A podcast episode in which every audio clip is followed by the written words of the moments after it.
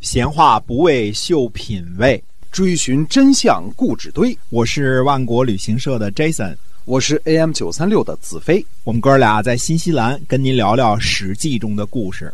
好，各位亲爱的听友，欢迎您继续的收听《史记》中的故事。我们的节目是由新西兰万国旅行社的 Jason 为您讲的。我们不仅讲史记是认真的，我们做旅行呢也是非常认真的。万国旅行社在新西兰，我们是一个22年历史的企业了，是吧？对的，现在也是最大的华人旅行社，为华人服务。对，大家来旅游的时候找我们一下，保证不让您失望。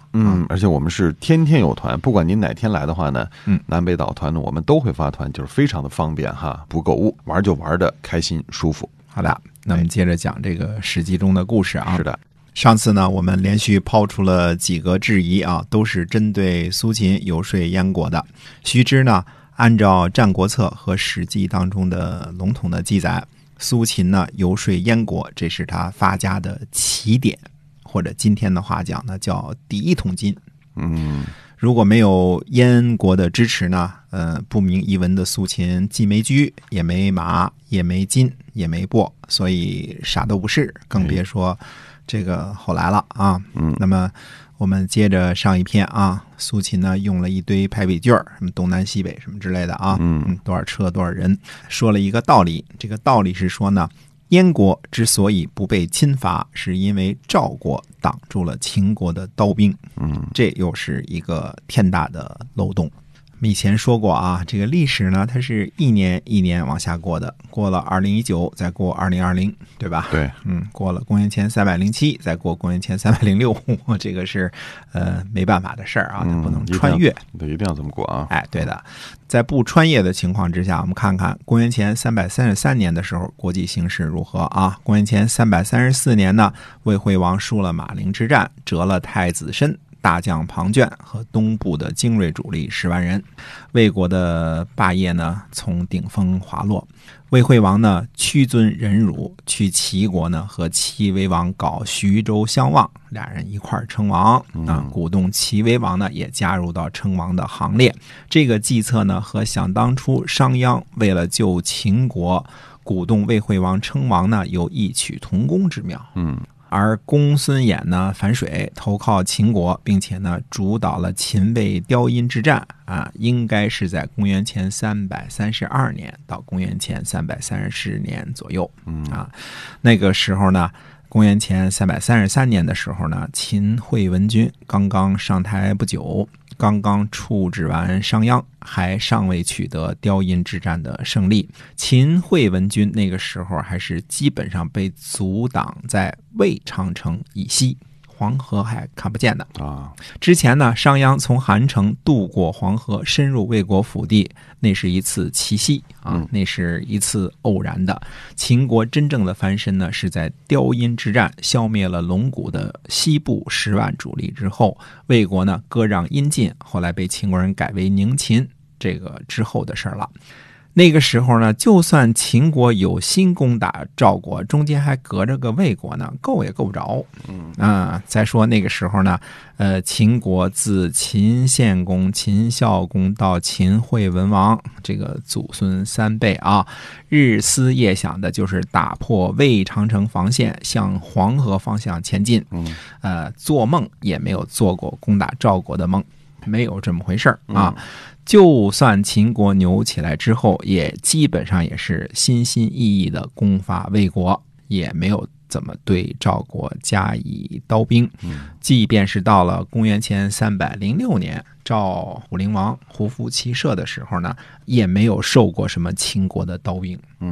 所以在公元前333年的时候，如果苏秦对燕文侯说赵国替燕国挡住了秦国的刀兵，除非燕文侯没牙，否则一定会笑掉大牙，对吧？秦国刀兵在哪儿呢？赵国挡的是什么呀？是吧？啊，对，哎，燕文侯一定会问你小子是不是穿越错了，是吧？就这两下还想骗我的拒马金帛啊！而且呢，直到这个秦武王时期呢，秦国主要针对的也是魏国和韩国啊，后来是楚国。想想也能明白，那是大国强国正面的，一定要先收拾这几个。那么我们说过呢，赵武灵王当政前期那叫一个窝囊，连中山国都打不赢。赵武灵王和秦国关系好着呢，秦武王为中华体育事业献身后呢，是赵武灵王把在燕国的秦昭襄王护送回了秦国，让他去做国君，那才有宣太后这个年少的国君这些人啊。赵武灵王呢在胡服骑射之后呢，采取攻击楼烦，攻击到了河套地区，设立了云中郡和九原郡，那也是在公元前306年之后的事儿。苏秦他老人家呢在公元前333年的时候是怎么得知赵武灵王会在几十年之后搞个胡服骑射呢，而且会设立一个云中郡和九原郡呢？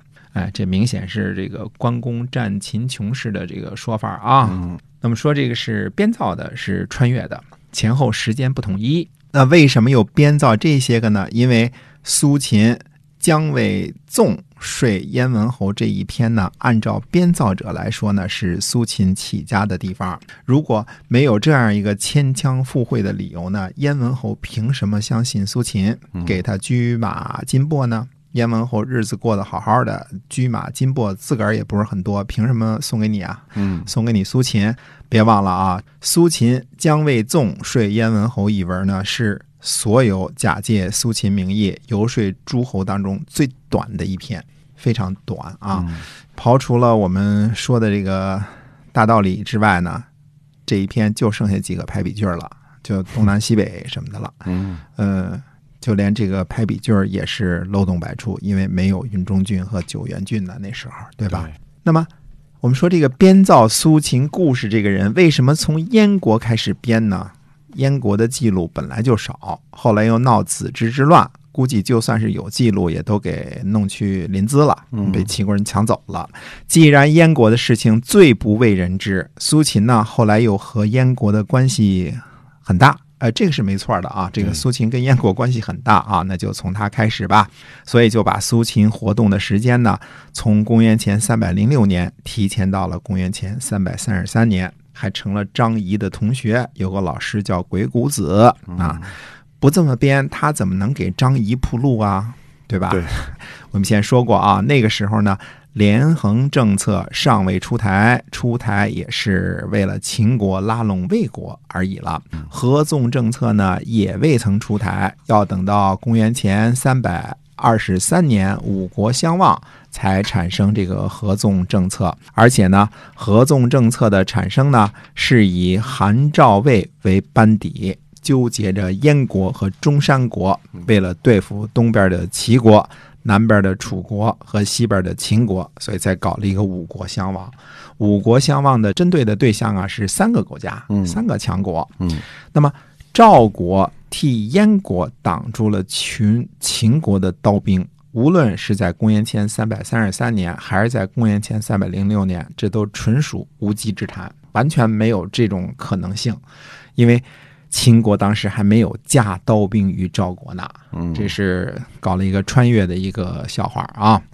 在两期节目之前呢，我们说这个齐国侵伐燕国10个城邑的事儿，确实发生在齐宣王时期，不过呢，不是在公元前333年，而是在公元前306年，而这一年也是苏秦正式出场的第一回，第一回亮相。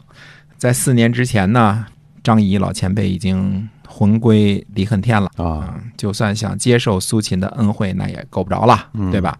所以苏秦、张仪合纵连横的故事，几乎可以肯定都是瞎编的，是某个高明无聊的文人，为了拔高世人的能为意淫出来的。自个儿在那儿想象的啊。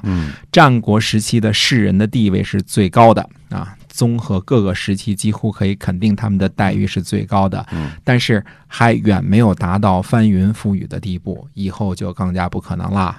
希望天下的读书人啊，怎么说呢，叫做士人啊，知识分子这个阶层啊，认清楚这个阶层的真面目，不要跟着一块儿做白日梦，读书的永远搞不过玩刀的。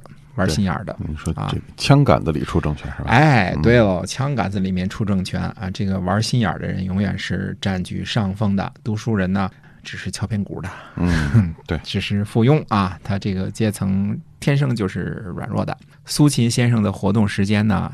大约在公元前306年到公元前284年，在他在齐国被处死之间。不过苏秦先生的第一次亮相呢，可以用精彩绝伦来形容。嗯，到底怎么精彩绝伦呢？您继续关注我们的节目啊，我们后面呢都会跟您讲到。